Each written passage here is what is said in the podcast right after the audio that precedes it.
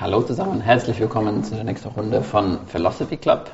Äh, heute, Dirk, schauen wir, also für mich als Christ, ich bin lange Christ, ist so ein sehr bekannte Bibelstelle und es ist manchmal spannend, bekannte Bibelstellen genauer anzuschauen. Man hört sie immer wieder als Christ Mhm. und nimmt sie einfach auf, aber manchmal ist es Ja. interessant, wirklich zu gucken, was heißt das genau, Ja. wie soll ich das verstehen. Und heute geht es um Sprüche 3,5 und diese Aussage, verlass dich nicht auf deinen Verstand. Und wir haben auch die Frage dazu bekommen, ich höre oft, dass Leute sagen, ich vertraue auf Gott und nicht auf Medizin, weil die menschlich ausgedacht ist. Oder den Spruch, ich warte darauf, dass Gott mir was sagt.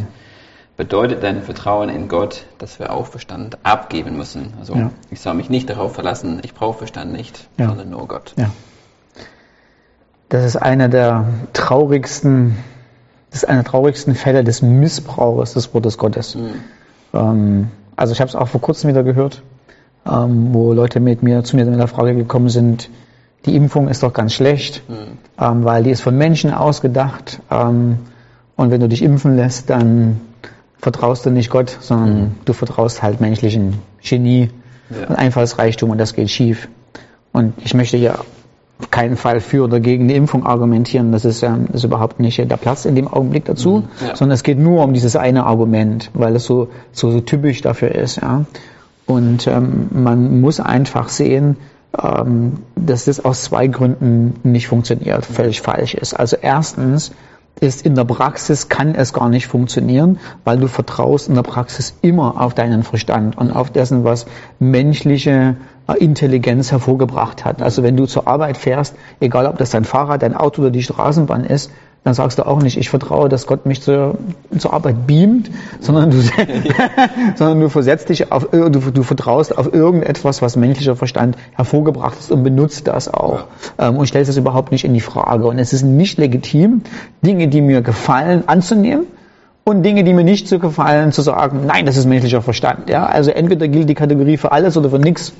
Ähm, aber ich kann mir nicht willkürlich, mich nicht willkürlich äh, das mir so raussuchen und rauspicken und meine meine persönlichen Vorlieben mit dem Wort Gottes verteidigen. Das ist ein Missbrauch vom Wort Gottes. Sondern, das ist zweitens, man muss immer zuerst mal gucken, in welchem Kontext wurde das denn überhaupt gegeben. Vertraue auf den Herrn und nicht auf deinen Verstand. Wurde das im Kontext von wissenschaftlichen Errungenschaften ähm, und, und, und, und, und Denken und Forschen gegeben? Nein, überhaupt nicht, sondern es, wird, es wurde gegeben im Vergleich oder im, im, im Zusammenhang mit Gottes Geboten, mit Gottes ethischen Anweisungen. Also wenn du dir im Psyche, Sprüche 3 anguckst, ähm, geht Sprüche 3 los. Mein Sohn, meine Weisung vergiss nicht und dein Herz bewahre meine Gebote. Ähm, und auch wenn ein Vater zu einem Sohn spricht, ist es klar, dass er hier die Gebote Gottes dem Sohn weitergibt. Ähm, Länge der Tage und Jahre des Lebens und Frieden mehren sie dir, Gnade und Treue soll ich nicht verlassen. Binde sie um deinen Hals, schreibe sie an deines Herzens Tafel, so wie man das beim mosaischen Gesetz machen sollte. Ähm, und dann kommt als eine Variation des Ganzen, was das bedeutet, vertraue auf den Herrn mit ganzem Herzen und stütze dich nicht auf deinen Verstand. Das heißt, es wurde im Kontext gegeben von den Geboten Gottes über moralisch-ethische Anweisungen. In dem Augenblick, wo Gott moralisch-ethisch gesprochen hat, fange ich eben nicht an, innerlich zu debattieren, fange ich nicht an, mir Lösungen zu suchen, warum ich denn diesem Gebot nicht folge oder warum ich dieses Verbot trotzdem machen sollte. Ja. Ähm, es ist eben genau auf diese Aussage und nur auf diese Aussage ist es zugeschnitten, dass man sagt, wenn Gott einen Weg vorbereitet hat und gesagt hat, das finde ich ethisch und moralisch richtig, das sollst du tun und das andere sollst du lassen, dann fange ich nicht an zu denken, ja, aber alle anderen machen das so und äh, die sind auch damit davon gekommen und äh, vielleicht ist es ja ganz egal oder wenn ich das mache, wo führt denn das dann hin? Ähm, so, dass dieses heraus, innerliche Herausreden und denken, man weiß es dann doch besser als das, was Gott gesagt hat. Ja. Darauf trifft zu. Aber ähm, stellt sich, ist die Frage stellt sich überhaupt nicht, ähm, ob man gewisse, ja, ähm, Maschinen, Arznei, wissenschaftliche Dinge, ob man sich ähm, dahinter klemmen sollte oder nicht. Und es ist leider ähm, eine der größten oder eine der, der, der Nachteile der charismatischen Bewegung hat auch Vorteile. ähm, hat auch Nachteile mit sich gebracht, dass das Hören auf Gottes Wort, also im Sinne von Gott kann zu mir reden, mhm. dazu geführt hat, dass das manchmal zu so einem Anti-Intellektualismus geführt hat. Also dass man sagt, ich muss da nicht mehr drüber nachdenken, muss mir mein Gehirn nicht zerbrechen. Wozu denn auch? Gott kann einfach zu mir reden. Mhm. Die meiste Sache ist nur, Gott wird nicht reden, wenn er für einen gewissen Bereich bestimmt hat, dass intelligentes Handeln und Nachdenken und nach Weisheit suchen, mhm. die Lösung, das, die Antwort auf das Problem ist. Ja. Ähm, also es wird nicht funktionieren. Oder äh, man, vielleicht hat man Glück manchmal, ja. ja. Ähm, aber äh, es funktioniert nicht zu sagen, äh, ich mache mir keine Mühe, mir einen Beruf rauszusuchen und zu gucken, was meine Neigungen und meine Begabungen sind. Ich klemme ja. mich nicht dahin, das ist mir zu aufwendig, das alles rauszusuchen. Ich lasse einfach Gott zu mir sprechen. Der soll sagen, ähm, ob ich ähm, Postmann oder, ähm, oder Arzt werde. Ja? Ähm, er soll einfach reden und das mache ich dann. Das ist einfach, Gott hat uns nie versprochen, dass er in diese Bereiche unseres Lebens sprechen wird. Ja. Gut, es liegt innerhalb seiner Hand, das zu machen, wenn er das mal will. Mhm. Ähm, aber ähm, es gibt keine Garantie, wenn ich sage, Gott spricht zu mir, dass Gott sage, ich habe einfach nur darauf gewartet.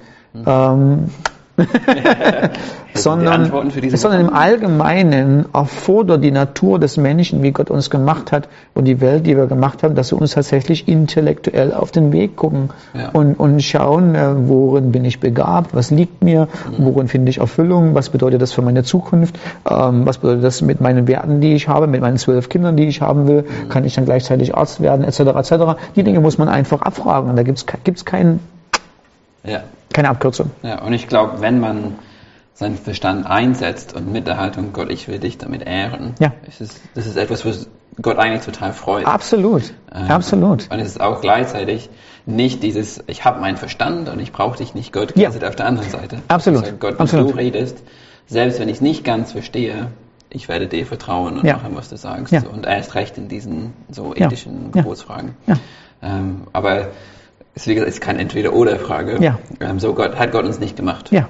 Ähm, nee, Gott ist ein Denker. Ja. Also du guckst dir die Welt an, wie sie gemacht hat. Die naturwissenschaftlichen Prinzipien beruhen auf Denken, auf mathematischen Formeln, ja. die Gott gedacht hat. Ja. ja.